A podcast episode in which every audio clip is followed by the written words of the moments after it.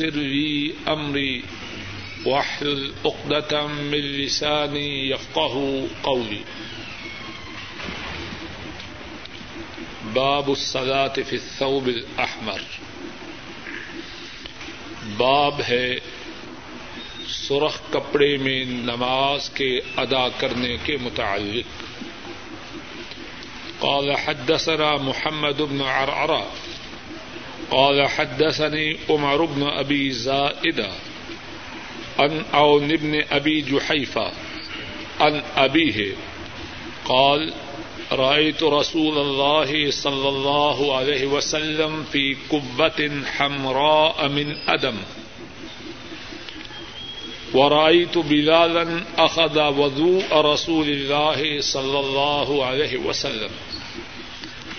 ورأيت الناس يبتدرون ذاك الوضوء.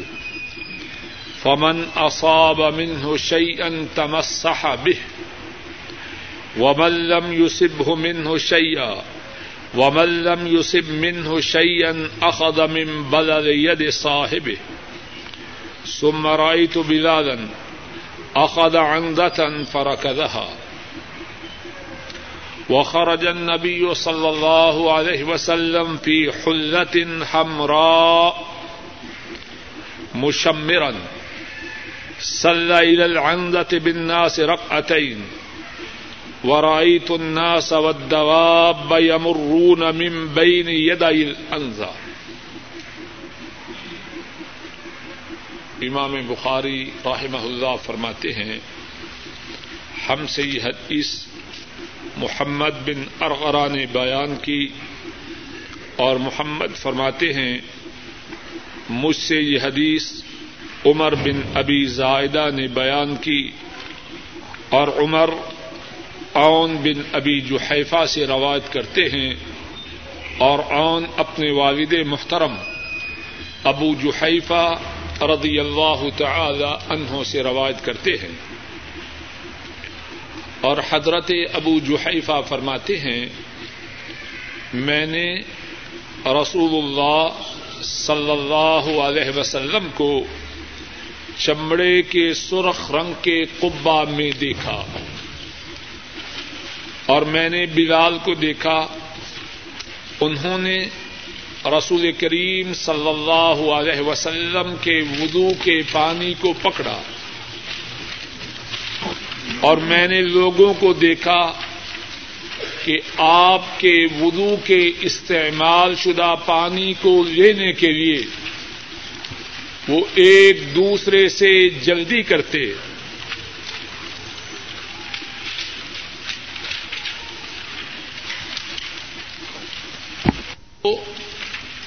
اس پانی میں سے کچھ مل جاتا، وہ اس کو مل لیتا۔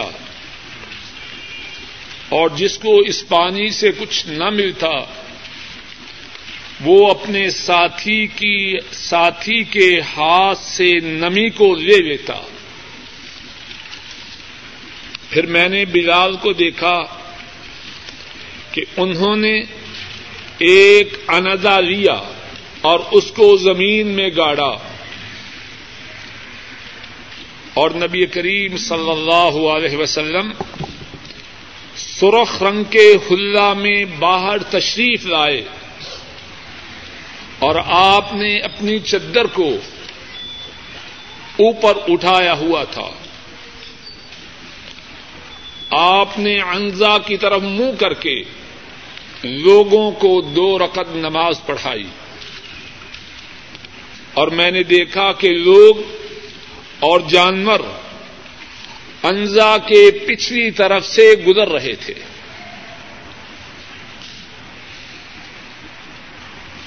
اس حدیث پاک کی سنن میں اور اس کے متن میں جو باتیں ہیں، جو باتیں ہیں، ان میں سے پہلی بات یہ ہے کہ اس حدیث کے روایت کرنے والے حضرت ابو جوحیفہ رضی اللہ تعالی عنہ ہیں۔ اور ان سے اس حدیث کے روایت کرنے والے ان کے بیٹے حضرت عون رحمہ اللہ ہیں۔ باپ بھی سعادت مند اور بیٹا بھی سعادت مند۔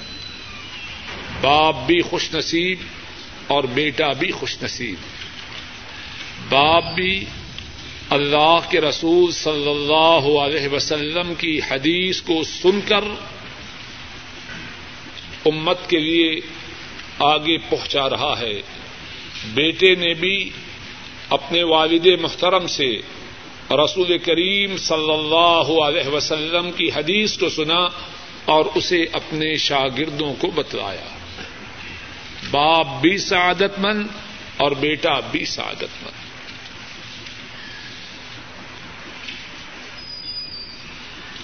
حدیث کے متن میں جو باتیں ہیں، ان میں سے پہلی بات یہ ہے کہ کبا کا، خیمہ کا استعمال کرنا جائز ہے۔ رسول کریم صلی اللہ علیہ وسلم کہاں موجود تھے؟ سرخ رنگ کے خیمہ میں۔ اور یہ واقعہ کہاں کا ہے؟ یہ واقعہ مکہ مکرمہ کا ہے۔ مکہ مکرمہ میں جو جگہ بتھا ہے، اس کا واقعہ ہے۔ آپ سرخ رنگ کے قبا میں تھے۔ تو پہلی بات متن میں یہ عرض کی، خیمہ لگانا اور اس میں رہنا جائز ہے۔ دوسری بات یہ ہے، خیمہ اگر سرخ رنگ کا ہو اس کا استعمال بھی جائز ہے۔ رسول کریم صلی اللہ علیہ وسلم کا جو خیمہ تھا، وہ سرخ رنگ کا تھا۔ تیسری بات جو اس حدیث میں ہے، وہ یہ ہے، شاگرد اپنے استاذ کی خدمت کر سکتا ہے۔ چھوٹا اپنے بڑے کی عزت کر سکتا ہے۔ اور بڑے کے لیے یہ جائز ہے، استاذ کے لیے یہ جائز ہے کہ وہ اپنے شاگرد کو خدمت کا موقع دے۔ رسول کریم صلی اللہ علیہ وسلم، ان کے وضو کا پانی کس نے اٹھا رکھا ہے؟ حضرت بلال رضی اللہ تعالی ان چوتھی بات یہ ہے، اللہ اکبر۔ رسول کریم صلی اللہ علیہ وسلم وضو فرما رہے ہیں۔ حضرات صحابہ، آپ سے محبت کرنے والے، آپ کو چاہنے والے، آپ کے وضو میں استعمال شدہ پانی پہ لپک رہے۔ جس کو وہ پانی براہ راست مل جاتا ہے۔ اس پانی کو اپنے جسم پہ ملتا ہے، اپنے چہرے پہ ملتا ہے۔ اور ایسا کیوں نہ کرے، یہ پانی کس کے چہرہ مبارک کو چھو کے آیا ہے؟ اس پانی کو کس کے مبارک ہاتھ لگے ہیں؟ یہ پانی ان کے چہرہ مبارک کو چھو کے آیا ہے۔ جن ایسا منور، جن ایسا نورانی چہرہ اللہ کی ساری مخلوق میں سے کسی کا نہیں۔ صحابہ، آپ کے وضو کے استعمال شدہ پانی کو حاصل کرنے کے لیے لپکتے ہیں، ایک دوسرے سے سبقت لیتے ہیں۔ اور اللہ اکبر کتنا پیارا وہ منظر ہوگا اور کتنے سعادت مند ہیں وہ ہمارے نبی مکرم صلی اللہ علیہ وسلم کے ساتھی جن کو یہ سعادت میسر ہوئی۔ اور اے اللہ، دنیا میں یہ سعادت تو ہمارے نصیب میں نہ ہوئی، اب آخرت میں اپنے حبیب صلی اللہ علیہ وسلم کی صحبت سے محروم نہ کرنا۔ اور جس کو براہ راست آپ کا استعمال شدہ وضو میں پانی نہ مل جاتا، وہ جس کے ہاتھ کو وہ پانی چھوا ہوتا، اسی ہاتھ کو چھوتا۔ تاکہ اس کے ہاتھ میں آپ کے استعمال شدہ پانی کی جو نمی ہے وہی پا گئے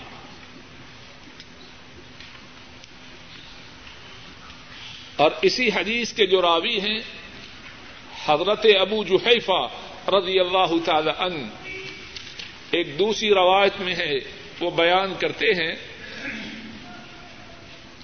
میں نے دیکھا کہ لوگ آپ کے مبارک ہاتھوں کو تھام رہے ہیں، آپ کے مبارک ہاتھوں کو پکڑ رہے ہیں۔ اور آپ کے مبارک ہاتھوں پہ اپنے چہروں پر مل رہے ہیں۔ کہتے ہیں، میں نے بھی آپ کے دستے مبارک کو پکڑا اور میں نے اس کو اپنے چہرے پہ رکھا۔ اور کتنا خوش نصیب ہے ابو جوہیفا بھی۔ اللہ کے حبیب کا دستے مبارک ان کے چہرے پر محبت سے آئے۔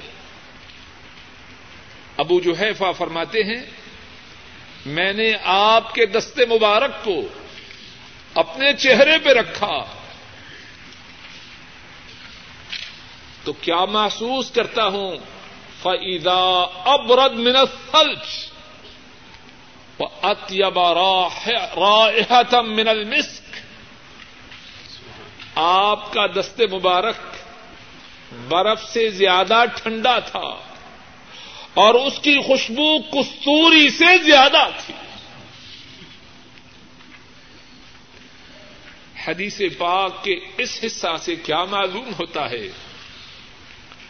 حضرات صحابہ، ان کے دلوں میں اللہ نے اپنے نبی کی کتنی محبت ڈال رکھی تھی۔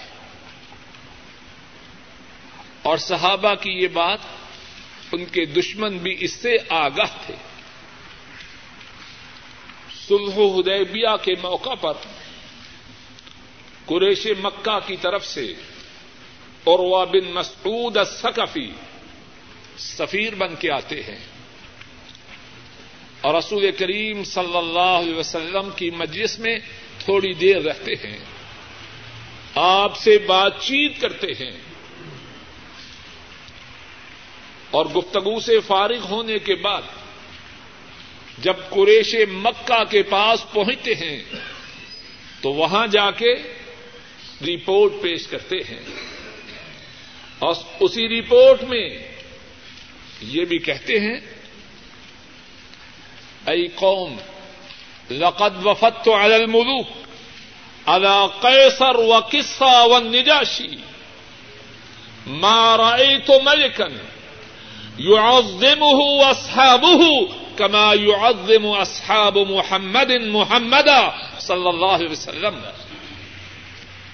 اے میری قوم کے لوگوں میں کتنے ہی بادشاہوں کے درباروں میں گیا ہوں۔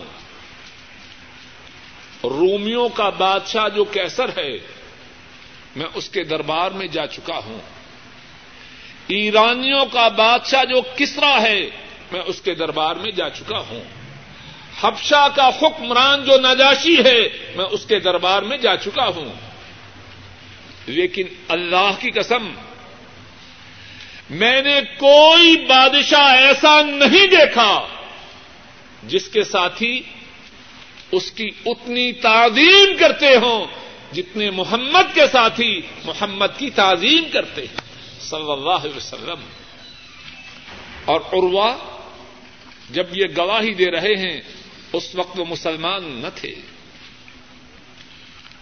اور اپنی رپورٹ میں مسلمانوں کے جو، مسلمانوں کا نبی کریم صلی اللہ علیہ وسلم سے جو تعلق ہے، اس کے متعلق یہ بھی کہتے ہیں۔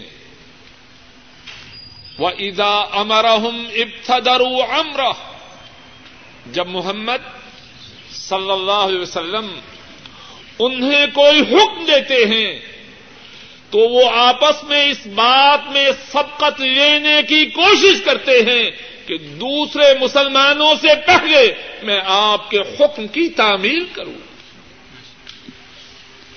وَإِذَا تَوَضَّى قَادُوا يَقْتَتِلُونَ عَلَى وُضُوئِهِ، جب محمد وضو کرتے ہیں صلی اللہ علیہ وسلم آپ کے وضو کے استعمال شدہ پانی کو حاصل کرنے کے لیے مسلمان آپس میں اتنی کوشش کرتے ہیں، ایسے دکھائی دیتا ہے کہ ابھی انہیں ان میں اس بات کی وجہ سے لڑائی ہو جائے گی۔ ویدا تکلم خفد اسواتہم اور محمد صلی اللہ علیہ وسلم جب بولتے ہیں وہ اپنی آوازوں کو پس کر لیتے ہیں۔ ان کے سامنے ان کے ساتھیوں کی آوازیں پست ہو جاتی ہیں۔ وما يحدون الیہ النظر تعظیم اللہ وہ ان کی اتنی عزت کرتے ہیں کہ اپنی نگاہوں کو اٹھا کر زیادہ دیر تک ان کے چہرہ انور کی طرف نہیں دیکھ سکتے۔ اس حدیث پاک سے بھی یہ بات معلوم ہوتی ہے کہ رسول کریم صلی اللہ علیہ وسلم کے ساتھی وہ آپ کی کتنی تعظیم کرتے، آپ کا کتنا احترام کرتے، آپ کا کتنا ادب کرتے۔ اور ایک اور بات بھی اس حدیث پاک سے معلوم ہوتی ہے کہ وضو میں جو پانی استعمال ہو، وہ ناپاک نہیں ہوتا۔ کچھ لوگ یہ کہتے ہیں کہ جو وضو میں پانی استعمال ہو جائے، وہ ناپاک ہو جاتا ہے۔ یہ بات درست نہیں۔ رسول کریم صلی اللہ علیہ وسلم وضو فرما رہے ہیں۔ اور حضرات صحابہ آپ کے وضو میں استعمال شدہ پانی کو لینے کے لیے آپس میں سبقت لینے کی کوشش کر رہے ہیں۔ اگر ناپاک ہو معاذ اللہ، تو یہ بات کیسے ہو؟ ایک اور بات اس حدیث پاک میں یہ ہے کہ جب آدمی کھلی جگہ نماز پڑھے تو سترے کا اہتمام کرے، اپنے آگے کوئی چیز رکھ لے۔ تاکہ کوئی مسلمان جب اس کے آگے سے گزرے گناگار نہ ہو۔ اب نماز ہونی ہے، رسول کریم صلی اللہ علیہ وسلم نے جماعت کروانی ہے۔ حضرت بلال انزا زمین میں گاڑ رہے ہیں۔ اور انزا کے متعلق محدثین بیان کرتے ہیں کہ اس کا سائز نیزے سے آدھا ہوتا ہے۔ اس حدیث پاک سے ایک بات یہ معلوم ہوتی ہے، کھلی جگہ نماز پڑھے، سترے کا اہتمام کرے، آگے کوئی چیز رکھ لے اور اگر مسجد میں بھی نماز پڑھے، تو کوشش کرے کہ ستون کے پیچھے نماز پڑھے یا دیوار کے پیچھے نماز پڑھے۔ کچھ ساتھی آتے ہیں، درمیان مسجد کے نماز میں کھڑے ہو جاتے ہیں۔ آنے والے، جانے والے آگے سے گزر رہے ہیں۔ وہ بھی گناگار ہوئے اور شاید یہ بھی گناگار ہو کہ اس نے دوسرے مسلمانوں کو گناگار کیا۔ ایک اور بات جو اس حدیث پاک میں ہے وہ یہ ہے، سرخ رنگ کے کپڑے پہننے مردوں کے لیے جائز ہے۔ رسول کریم صلی اللہ علیہ وسلم جب خیمہ سے باہر تشریف لائے آپ پر خلا ہے سرخ رنگ کا۔ اور خلا کہتے ہیں عربی زبان میں دو چدروں کو۔ جبکہ دونوں چدریں نئی ہوں۔ آپ کے جسم مبارک پر اوپر بھی سرخ چدر ہے اور نیچے بھی سرخ چدر ہے۔ تو کیا معلوم ہوا؟ سرخ رنگ کے کپڑے پہننے مردوں کے لیے جائز ہے۔ ایک اور بات اس حدیث پاک میں یہ ہے کہ آپ کی جو چدر ہے وہ اوپر اٹھی ہوئی ہے۔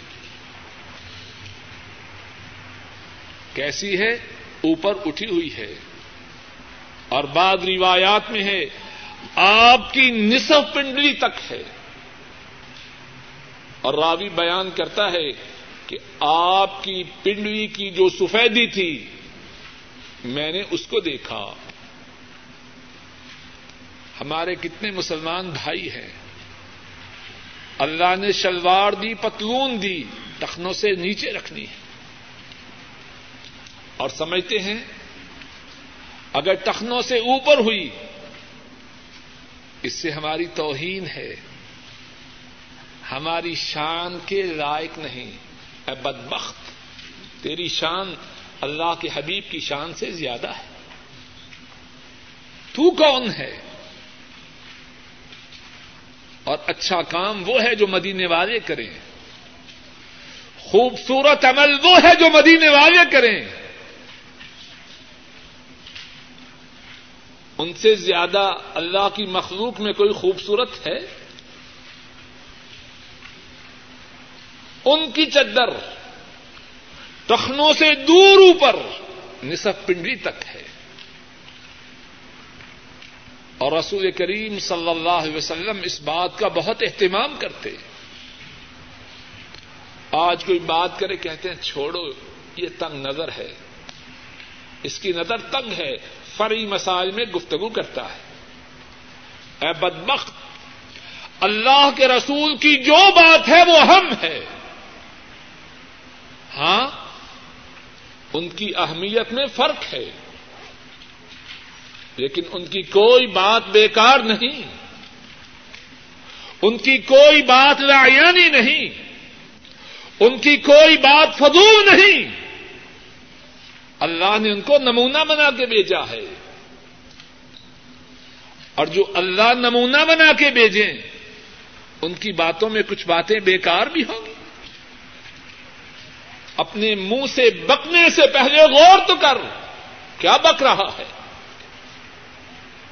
اللہ کے نبی کی کوئی بات بےحدہ نہیں، فضول نہیں لایانی نہیں، بیکار نہیں۔ بےحدہ وہ ہے جو ان کی بات کو لایانی قرار دے۔ ہاں ان کے فرامین میں، ان کے ارشادات میں، ان کے اعمال میں درجات ہیں۔ کچھ باتیں بہت ہی اہم ہیں، کچھ اس سے کم اہم ہیں۔ لیکن یہ بات نہیں کہ ان کی کوئی بات، ان کا کوئی فرمان، ان کا کوئی عمل، ان کی کوئی سنت بیکار ہو۔ رسول کریم صلی اللہ علیہ وسلم اس بات کا بہت زیادہ اہتمام کرتے ہیں۔ ایک حدیث میں ہے امام مسلم رحمہ اللہ اس حدیث کو بیان کرتے ہیں۔ رسول کریم صلی اللہ علیہ وسلم، آپ کے ایک ساتھی اور پیارے ننے منع چھوٹے ساتھی عبد اللہ ابن عمر، آپ کے سامنے حاضر ہو رہے ہیں۔ اور ان کی چادر میں کچھ ڈھیلا پن ہے۔ اب ڈھیلا پن ہے تو نیچے لٹکے گی۔ آپ فرماتے ہیں ارفا ادارک، اپنی چدر کو اوپر کر۔ وہ اوپر کرتے ہیں۔ آپ فرماتے ہیں، زد ہو اور اوپر کر۔ عبد اللہ ابن عمر اور اوپر کرتے ہیں۔ راوی عبد اللہ ابن عمر رضی اللہ تعالی عنہما ان سے پوچھتا ہے آپ نے کہاں تک اوپر کی؟ فرماتے ہیں نصف پنڈی تک۔ نصف پنڈی تک۔ اور ایک دوسری روایت میں ہے۔ اور وہ روایت امام احمد رحمہ اللہ نے اپنی کتاب المستد میں بیان کی ہے۔ عبد اللہ ابن عمر فرماتے ہیں، رسول کریم صلی اللہ علیہ وسلم کی خدمت میں حاضر ہوا۔ اور میں نے جو چدر پہن رکھی ہے، اس کی آواز ہے۔ اور شاید یہ آواز اس لیے ہو کہ جب نیا کپڑا ہو، ہوا چلے تو اس میں آواز پیدا ہوتی ہے کہ نہیں؟ شاید اسی وجہ سے آواز اللہ عالم باہر کیف عبد اللہ عمر فرماتے ہیں، میری چدر سے آواز آ رہی تھی۔ آپ نے فرمایا، من، کون ہو تم؟ کون ہو تم؟ عبد اللہ عرض کرتے ہیں عبد اللہ میں عبد اللہ ہوں۔ آپ کیا فرماتے ہیں؟ ان کن تھا عبد اللہ فرفا ادارک اگر تو اللہ کا بندہ ہے اللہ کا غلام ہے، تو اپنی چدر کو اوپر کر۔ کتنی زو کتنی گہری بات فرمائی۔ اللہ کی غلامی کا دعوی ہے اپنی چدر کو اوپر کر۔ ارفا ادارک ان کن عبد اللہ۔ اگر اللہ کا بندہ ہے، اپنی چدر کو اوپر کر۔ اور ہمارے کچھ نادان ساتھی جب ان سے یہ بات کہی جائے تو کہتے ہیں جی تکوا یہاں ہے، سینے میں ہے۔ چدر میں کیا ہے؟ اے بے وقوف، تیرے سینے میں عبد اللہ ابن عمر سے زیادہ تکوا ہے۔ تیرا تو کوئی پتا نہیں، تیرا ٹھکانا جہنم ہے یا جنت ہے؟ اور عبد اللہ ابن عمر تو وہ ہیں۔ دنیا ہی میں یہ سرٹیفکیٹ پا چکے ہیں۔ رضی اللہ عنہ رضی اللہ عنہ! اللہ ان سے راضی ہو گئے۔ اور وہ تو وہ ہیں۔ ایک موقع پہ انہوں نے خواب دیکھی۔ اپنی ہمشیرہ محترمہ حضرت حفصہ رضی اللہ تعالی عنہا ان سے وہ خواب بیان کی۔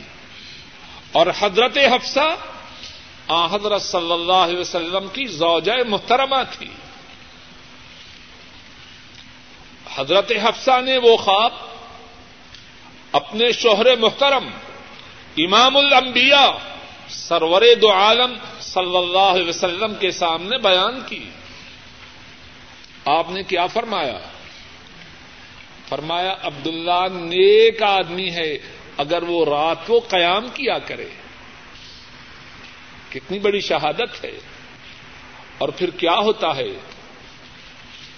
راوی بیان کرتا ہے، آپ کے اس ارشاد کے سننے کے بعد عبد اللہ ابن عمر رات کو بہت ہی تھوڑا سویا کرتے۔ رات کا بہت زیادہ وقت اللہ کی عبادت میں بسر کرتے۔ اے ظالم تیرے سینا میں تکوا عبد اللہ ابن عمر سے زیادہ ہے۔ اور عبد اللہ ابن عمر وہ ہیں۔ رسول کریم صلی اللہ علیہ وسلم ایک موقع پہ ارشاد فرماتے ہیں۔ مسجد کا جو یہ دروازہ ہے، لو ترکنا حد الباب للنساء مسجد نبوی کا جو یہ دروازہ ہے، اس کو عورتوں کے لیے مخصوص کر دیا جائے۔ کوئی مرد اس دروازہ سے مسجد میں داخل نہ ہو۔ عبد اللہ ابن عمر اللہ کے رسول صلی اللہ علیہ وسلم کا یہ فرمان سنتے ہیں۔ کیا اثر ہے؟ ان کے شاگرد بیان کرتے ہیں۔ فلم ید خل من ابن عمر مات۔ آپ کے اس فرمان کے بعد عبد اللہ ابن عمر جتنی دیر زندہ رہے، اس دروازے سے کبھی مسجد میں داخل نہ ہوئے۔ انہوں نے یہ بات نہ بنائی تکوا یہاں ہے۔ تجھے یہ بات کس نے سکھلائی ہے؟ اور ایک اور بات سمجھیے۔ کیوں؟ کہ اس بات سے شیطان بہت سے لوگوں کو دھوکہ دیتا ہے۔ داڑھی کی بات ہو تب بھی یہی کہتے ہیں۔ بالوں میں تکوا نہیں تکوا یہاں ہے۔ اور سمجھتے ہیں کہ بڑے عقل مند ہیں۔ عقل مند نہیں، احمق اور بے وقوف ایک مثال سے بات کو سمجھیے۔ اگر کسی کے اندر بخار ہو، اس کے ہاتھ پاؤں گرم ہوں گے یا ٹھنڈے ہوں گے؟ سر کے بالوں سے لے کر قدموں تک سارا جسم گرم ہوگا۔ بخار تو اندر ہے، لیکن اس کے جو اثرات ہیں وہ سارے جسم میں ہوں گے۔ ٹھیک ہے تقوا یہاں ہے، ایمان یہاں ہے۔ لیکن تقوا اور ایمان کے آثار سر پہ بھی ہونے چاہیے، آنکھوں میں بھی ہونے چاہیے، چہرے میں بھی ہونے چاہیے، سارے جسم میں ہونے چاہیے۔ اگر کوئی کہے کہ میں بیمار ہوں، مجھے بخار ہے، اس کا ہاتھ ٹھنڈا ہو اور اپنے مدیر سے چھٹی مانگے، کیا کہے گا؟ دجال اور کذاب ہے۔ ہاتھ ٹھنڈا ہے، چہرہ ٹھنڈا ہے اور کہہ رہا ہے میرے اندر بخار ہے۔ کوئی مانے گا؟ بچے کی نیت خراب ہو، اسکول نہ جانا چاہے، امی مجھے بخار ہے۔ امی کیا کرتی ہے؟ چہرے کو ٹچ کرتی ہے۔ اگر چہرہ ٹھنڈا ہو سینا ٹھنڈا ہو تو کیا کہتی ہے؟ بکو نہیں، جاؤ اسکول۔ سب سمجھتے ٹھیک ہے، بخار اندر ہے، لیکن اس کے اثرات تو سارے جسم پہ ہوتے ہیں۔ اور اگر وہ اثرات سارے جسم پہ نہ ہو، اس کے بیماری کے دعوی کو نہیں مانا جاتا۔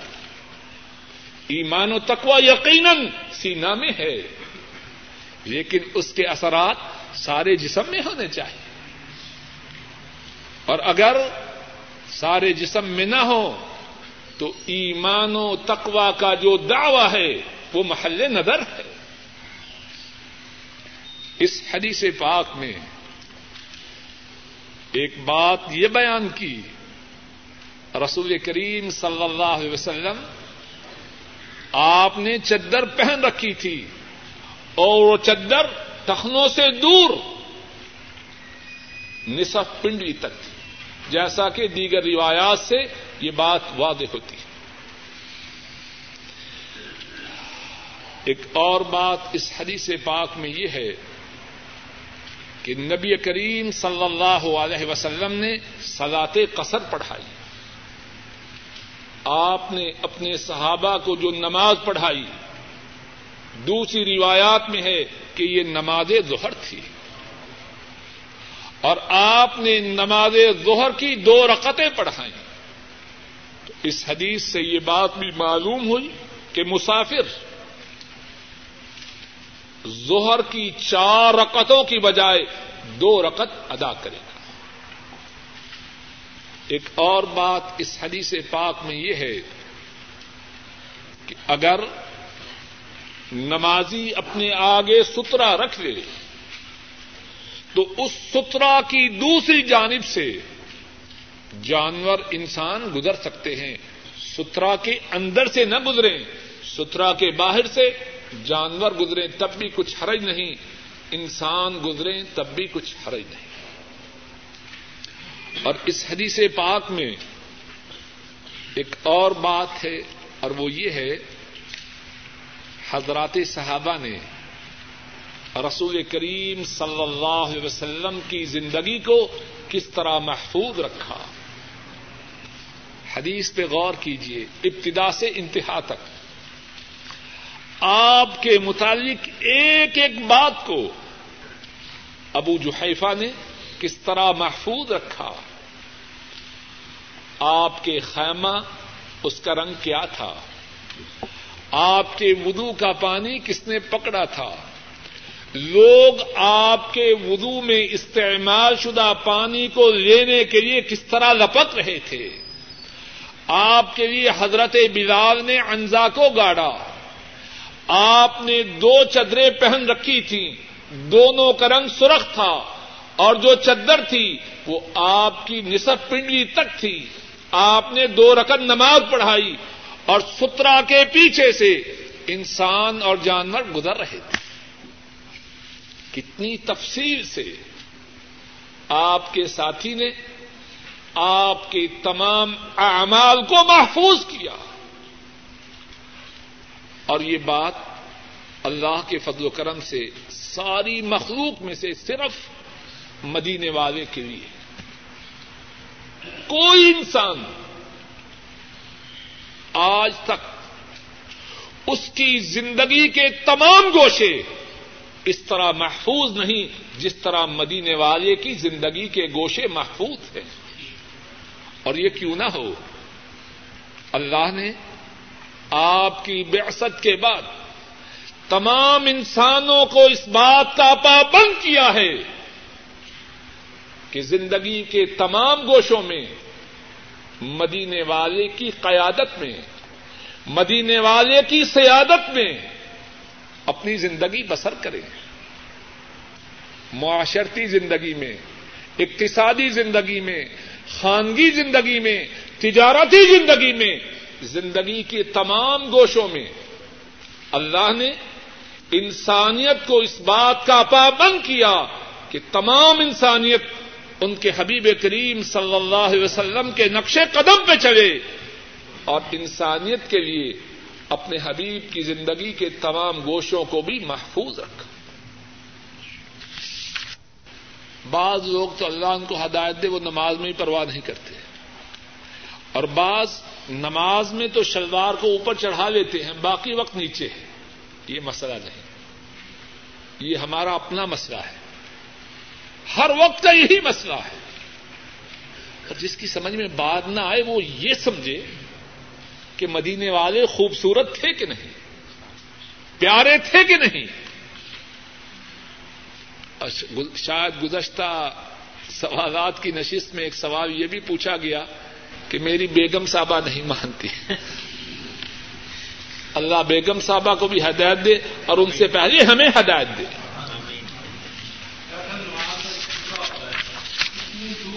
اب باقی سوالات وہاں کر۔ بس۔ باب الصلاة في السطوح والمنبر والخشب۔ قال ابو عبد الله ولم ير الحسن بأسا أن يصلي على الجمع والقناطر وإن جرى تحتها بول أو فوقها أو أمامها إذا كان بينهما سترة. وصلى أبو هريرة رضي الله تعالى أن على سقف المسجد بصلاة الإمام. وصلى ابن عمر رضي الله تعالى عنهما على الثلج. باب ہے اس بارے میں کہ چھت پر، ممبر پر اور لکڑی پر نماز کا ادا کرنا جائز ہے۔ امام بخاری رحمہ اللہ فرماتے ہیں، ابو عبداللہ اس سے مراد امام بخاری ہے۔ حسن بصری اس بارے میں کوئی حرج نہ سمجھتے تھے کہ کوئی شخص جمے ہوئے پانی پر یا پلوں پر نماز پڑھے۔ اگرچہ اس کے نیچے سے پیشاب گزرے یا اس کے اوپر سے یا اس کے آگے سے، جب اس کے اور پیشاب کے درمیان ستھرا ہو۔ ابو ہریرا رضی اللہ تعالی ان انہوں نے مسجد کے چھت پر نماز پڑھی۔ امام کی امامت میں ابن عمر رضی اللہ تعالی عنہما انہوں نے جمے ہوئے پانی پر یا برف پر نماز ادا کی۔ امام بخاری اللہ کی ان پہ انگنت رحمتیں ہوں۔ یہ بات بیان فرما رہے ہیں کہ اگر کوئی شخص چھت پہ نماز پڑھنا چاہے تو پڑھ سکتا ہے۔ ممبر پہ امام نماز پڑھنا چاہے تو اس کا کیا حکم ہے؟ لکڑی کا بنا ہوا تخت ہے یا کشتی ہے، کوئی ایسی چیز جہاں چھت لکڑی کا ہے، اس پر نماز کا پڑھنا کیسے ہے؟ فرماتے ہیں امام بخاری کہ حسن بصری وہ اس بارے میں کچھ حرج نہ سمجھتے تھے کہ جمے ہوئے پانی پر نماز پڑھی جائے۔ پانی جمع ہوا ہے، منجمند ہے۔ اور شاید وہ ساتھی جن کے علاقوں میں بہت زیادہ برف گرتی ہے اور کتنے کتنے دن جمی ہوئی رہتی ہے، وہ اس بات کا صحیح تصور کر سکتے ہیں۔ پانی جمع ہوا ہے یا برف پڑی ہوئی ہے۔ اب کیا اس کے اوپر نماز جائز ہے کہ نہیں؟ حسن بصری راہ محلہ فرماتے حسن بصری راہ محلہ ان کے نزدیک اس پر نماز ادا کرنے میں کچھ حرض نہیں۔ اسی طرح پل ہے اور اس کے نیچے سے گندگی گزر رہی ہے، پیشاب گزر رہا ہے۔ وہاں بھی نماز پڑھنے میں کچھ حرج نہیں۔ اوپر نیچے کسی طرف گندگی ہے، لیکن جہاں نمازی کھڑا ہے، اس کو گندگی براہ راست نہیں چھو رہی۔ گندا نالا ہے، اوپر اس کے پل ہے۔ اب جو گندے نالے میں گندگی ہے، نمازی کو تو نہیں چھو رہی۔ اس گندے نالے کے پل پر نماز ادا کرنا اس میں کچھ حرض نہیں۔ ابو حریرا رضی اللہ تعالی انہوں نے امام کی ابتدا میں چھت پر نماز پڑھی۔ امام صاحب نیچے ہیں۔ اب اوپر نماز کا ادا کرنا جائز ہے کہ نہیں؟ جائز ہے۔ لیکن یہ بات نہ ہو جس طرح کے ہمارے شہروں میں ہوتا ہے۔ سردی کے دن ہے امام صاحب بچارے اور کچھ لوگ اندر ہیں۔ اب کچھ لوگ جو دھوپ کے شوقین ہیں وہ مسجد کی چھت پہ چڑھے ہیں۔ اور نیچے سے مسجد آدھی یا آدھی سے زیادہ آدھی سے کم خالی۔ یہ درست نہیں جب نیچے جگہ باقی نہ رہے پھر چھت پہ جائے۔ اسی طرح کچھ لوگ گرمیوں میں، جبکہ امام صاحب فجر یا عشاء یا مغرب کی نماز اندر پڑھتے ہیں، کچھ لوگ وہ کہتے ہیں ہمیں تازہ ہوا پسند ہے۔ امام صاحب اور کچھ لوگ اندر ہیں اور وہ باقی دور سہن میں بیٹھے ہیں، یہ انداز درست نہیں۔ ہاں جب مسجد میں جگہ نہ رہے تو پھر چھت پر نماز ادا کر سکتا ہے۔ انہما انہوں نے برف پر نماز پڑھی۔ عبد اللہ قال حدثنا علي بن عبد الله قال حدثنا سفيان قال حدثنا ابو حازم، قال سالوا سهل بن سعد رضي الله تعالى عن من أي شيء من أي شيء المنبر۔ قال ما بقي في الناس أعلم مني هو من أصل الغابة. أمله فلان مولى فلانة لرسول الله صلى الله عليه وسلم. وقام عليه رسول الله صلى الله عليه وسلم. حين عمل ووضع، فاستقبل القبلة، كبر وقام الناس خلفه، فقرأ وركع وركع الناس خلفه ثم رفع راسه، ثم رجع الكحكرة فسجد على الأرض. ثم عاد إلى المنبر، ثم ركع، ثم رفع رأسه، ثم رجع الكحكرة حتى سجد بالأرض فهذا الشأن. امام بخاری فرماتے ہیں، ہم سے یہ حدیث علی بن عبد اللہ نے بیان کی اور علی فرماتے ہیں ہم سے یہ حدیث سفیان نے بیان کی۔ سفیان فرماتے ہیں، ہم سے یہ حدیث ابو حادم نے بیان کی۔ ابو حادم فرماتے ہیں کہ انہوں نے سہل بن سعد رضی اللہ تعالی ان ان سے سوال کیا کہ رسول کریم صلی اللہ علیہ وسلم کا ممبر وہ کیسا تھا؟ کس چیز سے تھا؟ یا آپ کا ممبر کیا تھا؟ حضرت سہل رضی اللہ تعالی عنہ فرماتے ہیں، اب لوگوں میں کوئی شخص اس کے متعلق مجھ سے زیادہ جاننے والا نہیں۔ وہ غابہ جگہ کا جو درخت ہے، اس کا تھا۔ غابہ جگہ کا اصل نامی جو درخت تھا اس کی لکڑی سے بنایا گیا۔ اس کو خدا عورت کا جو غلام تھا، اس نے رسول اللہ صلی اللہ علیہ وسلم کے لیے تیار کیا۔ جب وہ بنایا گیا اور رکھا گیا، تو رسول اللہ صلی اللہ علیہ وسلم اس ممبر پر کھڑے ہوئے۔ آپ نے اپنا چہرہ مبارک قبلہ کی طرف کیا۔ اللہ اکبر کہا، اور لوگ آپ کے پیچھے کھڑے ہوئے۔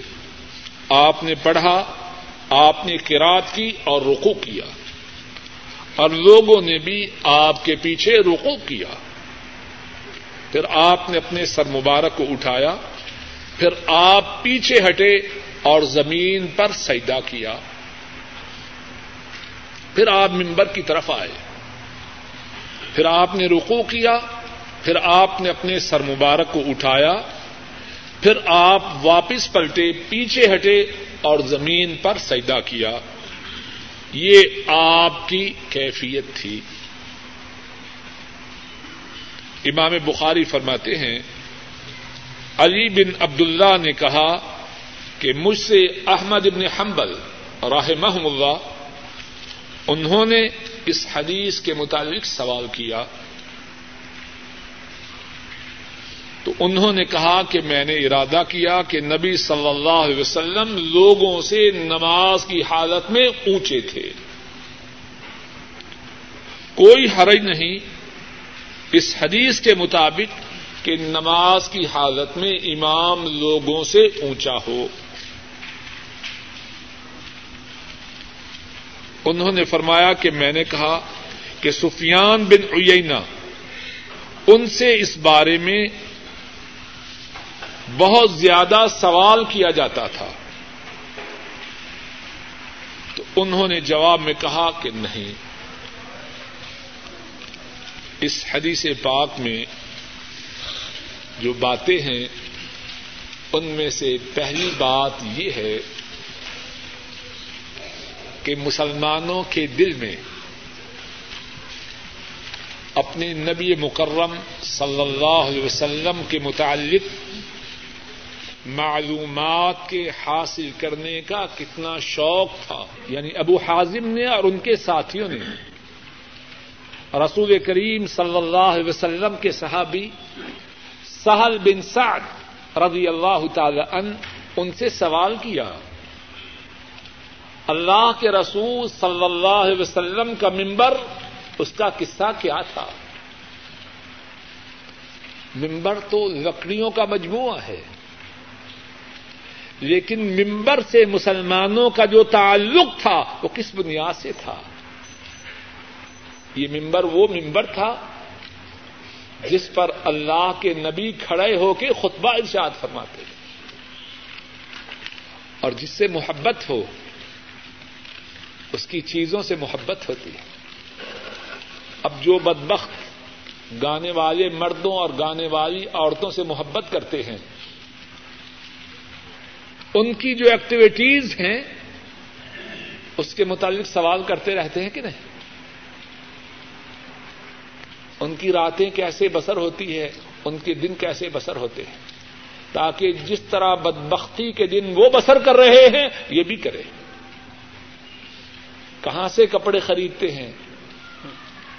کہاں سے دہلاتے ہیں؟ کس طرح کے کپڑے ہیں؟ ہے کہ نہیں ایسی بات؟ بات ٹھیک ہے کہ نہیں؟ جس سے محبت ہو، آدمی اس کے متعلق سوالات کرتا ہے۔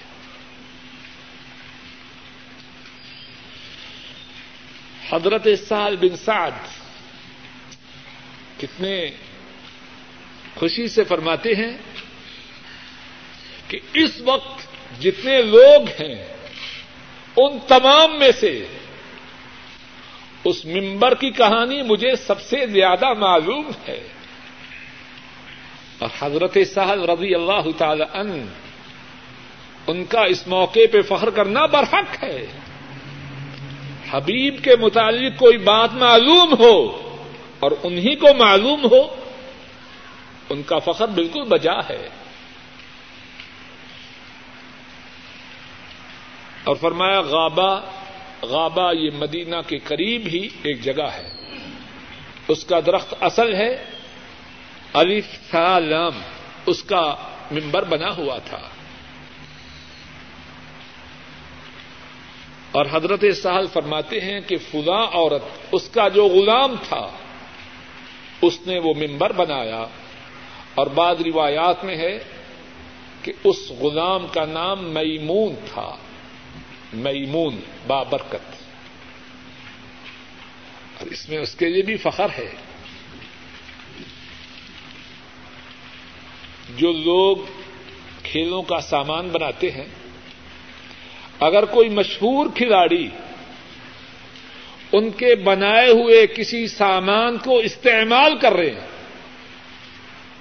تو اس کی ایڈورٹیزمنٹ کرتے ہیں کہ کاردار نے ہمارے بلے کو استعمال کیا۔ ہے کہ نہیں ایسے؟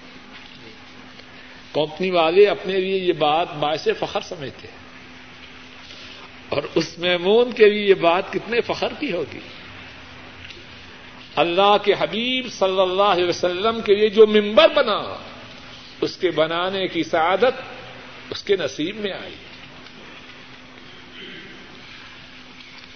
اور پھر بیان کرتے ہیں کہ جب ممبر بنا تو آ حضرت صلی اللہ علیہ وسلم نے اس ممبر آپ اس ممبر پہ تشریف لائے، قبلہ کی طرف رخ کیا اور اس پہ نماز ادا کی۔ قیام اور رقو ممبر پر ہی۔ لیکن سجدہ کرنے کے لیے آپ پیچھے ہٹتے اور زمین پر سجدہ کرتے۔ اس میں کتنی ہی باتیں ہیں۔ ایک بات یہ ہے کہ تعلیم کی غرض سے، سکھلانے کی غرض سے امام اگر اونچی جگہ پہ کھڑا ہو جائے تاکہ مقتدی اس کو نماز ادا کرتے ہوئے دیکھ کر اسی طرح نماز ادا کریں تو یہ درست ہے۔ اور دوسری بات، اس میں جو ہے وہ یہ ہے کہ نماز میں اگر مسلحت کی خاطر، ضرورت کی خاطر تھوڑی بہت حرکت بھی ہو جائے تو یہ جائز ہے۔ ابھی آپ نے حدیث کے الفاظ بھی سنے، ترجمہ بھی سنا۔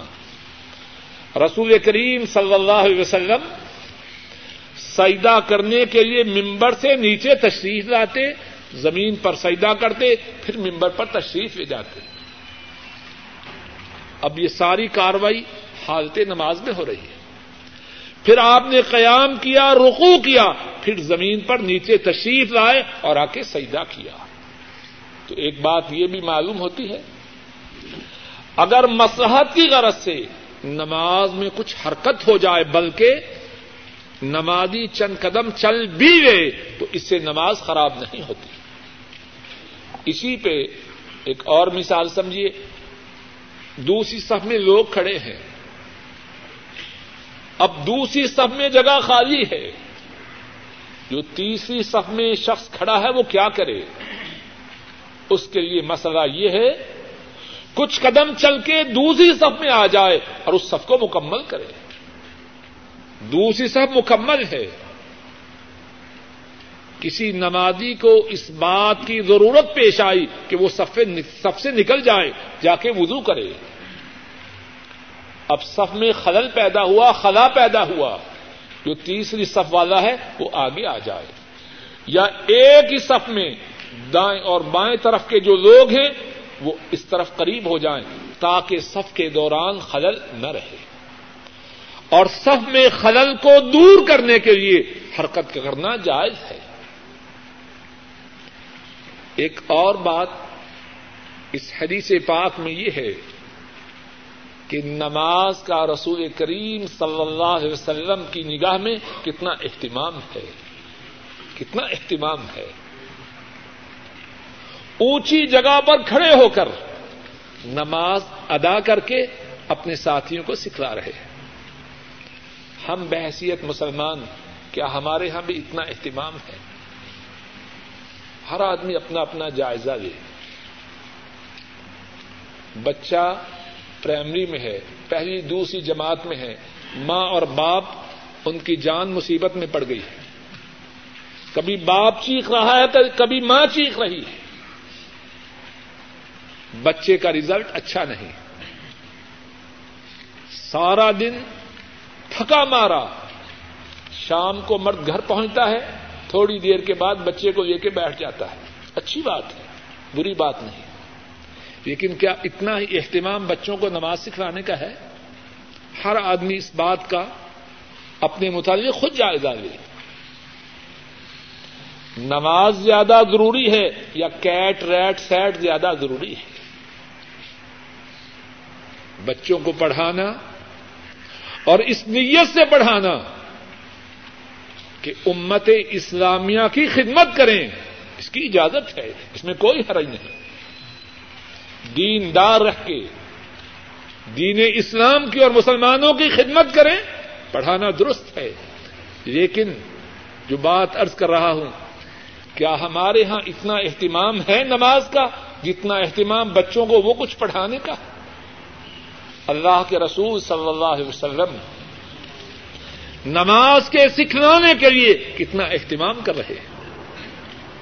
اور ایک اور بات بھی یہ ہے، رسول کریم صلی اللہ علیہ وسلم نماز کی جو تعلیم ہے کہ اس کو کس طرح ادا کرنا ہے، صرف زبانی ہی نہیں بتلاتے امن کر کے بھی دکھلا کے بتلا رہے تاکہ نماز کے ادا کرنے کی جو کیفیت ہے، امت کے ذہن نشین ہو جائے۔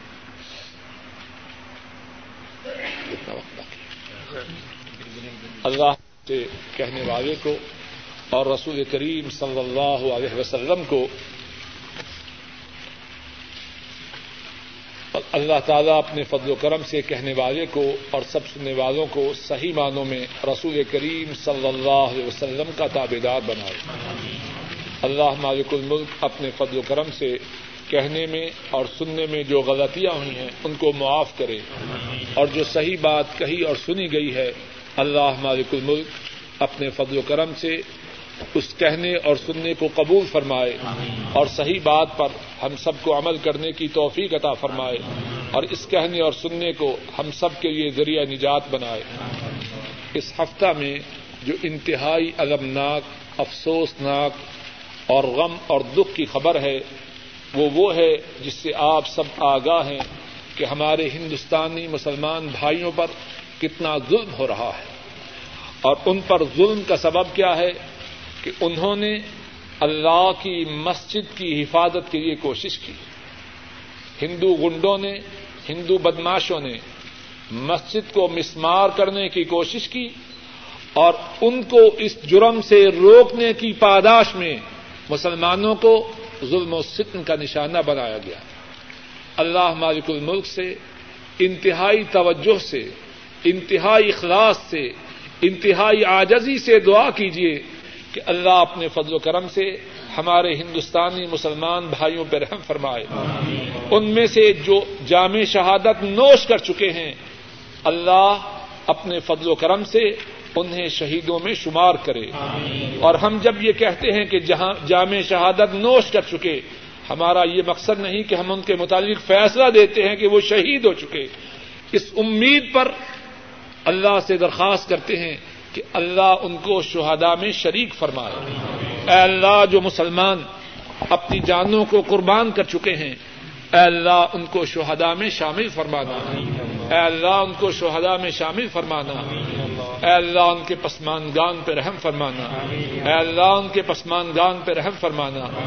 اور اے اللہ ہندو ظالموں، گنڈوں بدماشوں کو تباہ و برباد کرنا۔ اے اللہ اپنے، اپنی طاقت سے، اے اللہ اپنی قوت سے ان کے ہاتھوں کو ان کے قدموں کو شل کر اے اللہ ان کی آنکھوں کو اندھا کر اے اللہ ان کے کانوں کو بہرا کر اے اللہ ان کی زبانوں کو گونگا کر اے اللہ ان کے جسم کے ذرے ذرے میں کیڑے ڈال۔ اے اللہ جلد از جلد انہیں عذاب شدید میں مبتلا کر کے اہل اسلام کے سینوں کو ٹھنڈا فرما۔ اور اے اللہ مسلمان جہاں بھی مظلوم ہیں ان کی مدد فرما۔ اے اللہ بوسنا ہرسک فلسطین، کشمیر، صومال، ایریٹیریا۔ اے اللہ، کائنات میں جہاں بھی مظلوم مسلمان ہیں، ان کی مدد فرما اور ظالموں کو تباہ و برباد فرما۔ اے اللہ، ہماری نیک حاجات کو پورا فرما، پریشانیوں کو دور فرما اور ہمیں مستجاب الدعوات بنا۔ ربنا تقبل منا انك انت السميع العليم وتب علينا انك انت التواب الرحيم وصلى الله تعالى على خير خلقه وعلى آله وأصحابه وأهل بيته وأتباعه إلى يوم الدين. آمین یا رب. صاحب کی طرف سے اعلان ہے کہ رابطہ عالم اسلامی روزہ نمبر دو کے حال میں ہندوستان میں مسجد کے گرانے اور مسلمانوں پر کیے جانے والے مظالم کے موضوع پر پروگرام کیا جا رہا ہے۔ سب ساتھیوں سے شرکت کی درخواست کی گئی۔ اتوار کو بعد نماز عشاء رابطہ عالم اسلامی کے دفتر میں۔ ایک سوال یہ ہے کہ ایک مولانا صاحب سے سنا کہ سرخ رنگ کا کپڑا مردوں کے لیے پہننا منع ہے۔ جواب یہ ہے کہ ہم نے صحیح بخاری کی حدیث پڑھی ہے اور صحیح بخاری کی حدیث سب سے زیادہ صحیح ہے۔ جب نبی کریم وسلم نے سرخ رنگ کا سوٹ دو چدریں پہنی تو اس کی ممانت کیسے ہو سکتی ہے؟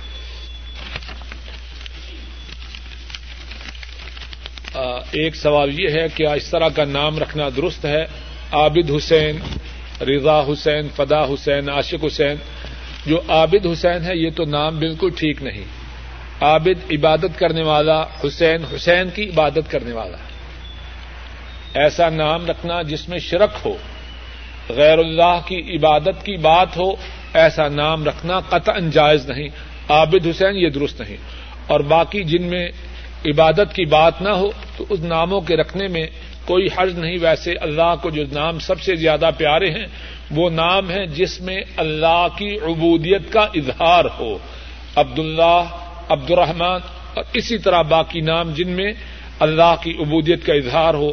عبد العزیز عبد القحار عبد الغفار عبد الستار وہ نام جن میں اللہ کی عبودیت کا اظہار ہو۔ اس طرح جو انبیاء کے نام ہیں، وہ بھی بہت اچھے ہیں۔ حضرات صحابہ کے وہ نام جو نبی صلی اللہ علیہ وسلم نے باقی رکھے، وہ نام بھی بڑے اچھے ایک سوال یہ ہے کہ کسی ساتھی نے کہا کہ انہیں دفتروں میں جو نصرانی ہیں، وہ کرسمس کے موقع کی مناسبت سے تحفے دے رہے ہیں۔ کیا ان کے ان تحفوں کو قبول کرنا جائز ہے کہ نہیں؟ جواب یہ ہے کہ جائز نہیں۔ اور انہوں نے اس خدشے کا اظہار کیا ہے کہ شاید اس وجہ سے وہ ناراض ہو جائیں۔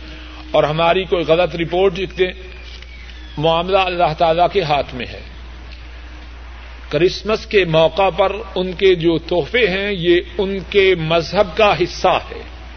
نہ ان سے تحفے لینے چاہیے، نہ دینے چاہیے۔ ایک سوال یہ ہے، ایک ساتھی نے لکھا ہے کہ میں پہلے میں نے پی ایل ایس میں اپنا اکاؤنٹ اکاؤنٹ کھولا تھا، یہاں درس میں دروس میں شرکت کے بعد مجھے معلوم ہوا کہ یہ بھی حرام ہے۔ تو اب آئندہ سے تو میں انشاءاللہ نہ لوں گا۔ گزشتہ میں رقم جو لے چکا ہوں اور استعمال کر چکا ہوں، اس کا کیا ہے؟ تو انہوں نے کہا، کیا توبہ کافی ہے؟ جواب یہ ہے کہ اللہ سے امید ہے کہ جو گنا ہو چکا ہو چکا، اس سے سچے دل سے توبہ کریں اپنے ساب کا گنا پہ نادم ہوں۔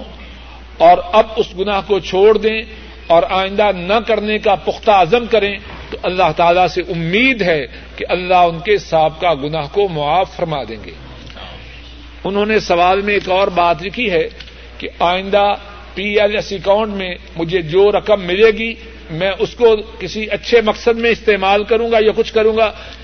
تو اس کے متعلق یہ عرض ہے کہ وہ اپنا یہ اکاؤنٹ ہی بند کروا دیں۔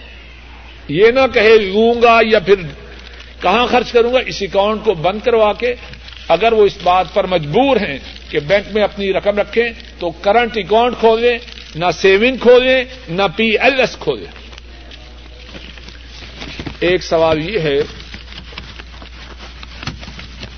کہ کچھ عورتیں دین کے پروگرام کرتی ہیں، درس قرآن درس قرآن کریم اور اسی طرح دین کی باتوں کے ان کے ہاں پروگرام ہوتے ہیں، لیکن جو بات نوٹ کی گئی ہے کہ عورتیں ان پروگراموں میں بہت زیادہ بناؤ سنگار کر کے آتی ہیں اور اسلامی پردے کا بھی اہتمام نہیں کرتی۔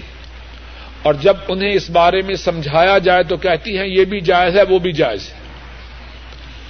اس بارے میں پہلی بات تو یہ ہے کہ یہ بات انتہائی زیادہ خوشبختی اور سعادت کی ہے کہ عورتیں دین کی بات ایک دوسرے کو سکھلائیں اور پہنچائیں۔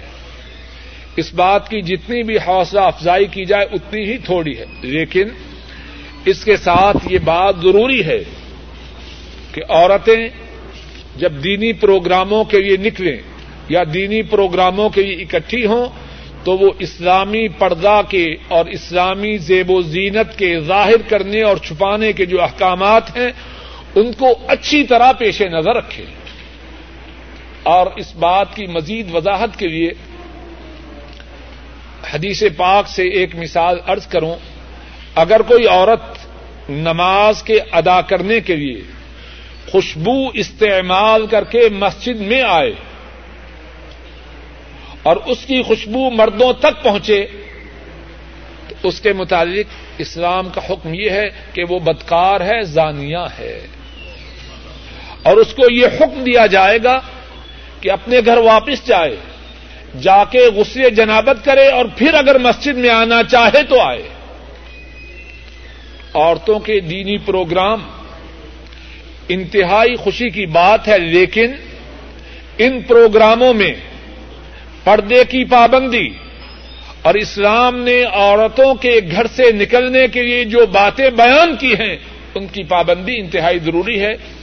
اور اگر سوال کرنے والے اس بارے میں تفصیلی معلومات معلوم کرنا چاہیں، تو دو کیسٹیں صرف اسی موضوع کے متعلق ہیں کہ عورتیں جب گھر سے نکلیں، تو ان کے لیے اسلام کے کیا آداب ہیں؟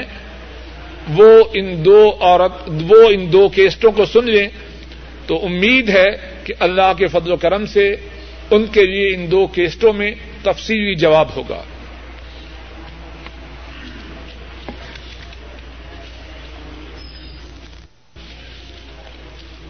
اسی سوال میں ایک بات یہ بھی ہے کہ جہاں عورتوں کا اجتماع ہو، دین کے نام سے، لیکن وہاں بے پردگی ہو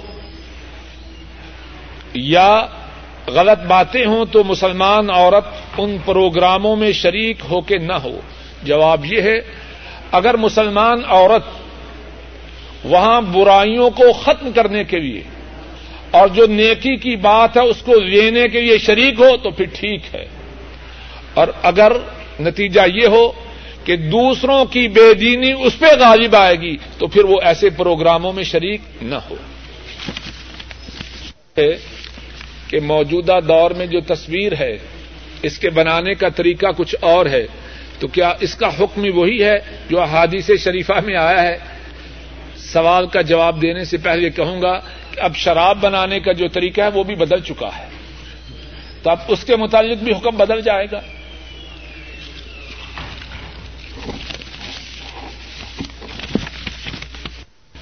ایک سوال، ایک نہیں، تین، چار۔ دو تین، دو سوال ہیں اس بارے میں کہ جو شخص قبروں کی پوجا کرنے والا ہے، کیا اس کے پیچھے نماز ہوتی ہے؟ جواب یہ ہے، جو شرک کرے، جو بدعت کرے، اس کے پیچھے نماز نہیں ہوتی۔ اگر جمعہ بھی ہو، آدمی اس کے پیچھے جمعہ نہ پڑے کسی ایسے شخص کے پیچھے جمعہ پڑے جس میں شرک اور بدعت نہ ہو، اور اگر کوئی ایسا شخص موجود نہ ہو، تو پھر وہ نماز ظہر ہی پڑھ لے۔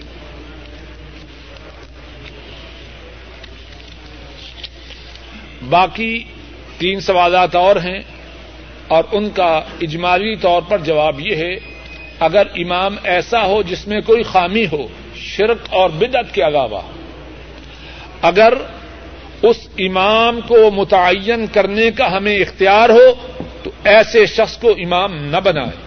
اور اگر وہ پہلے سے امام ہیں، ہم گزر رہے ہیں، تو اس کے پیچھے نماز پڑھ سکتے ہیں۔ لیکن مشرق اور بدتی کے پیچھے نماز نہ پڑھے۔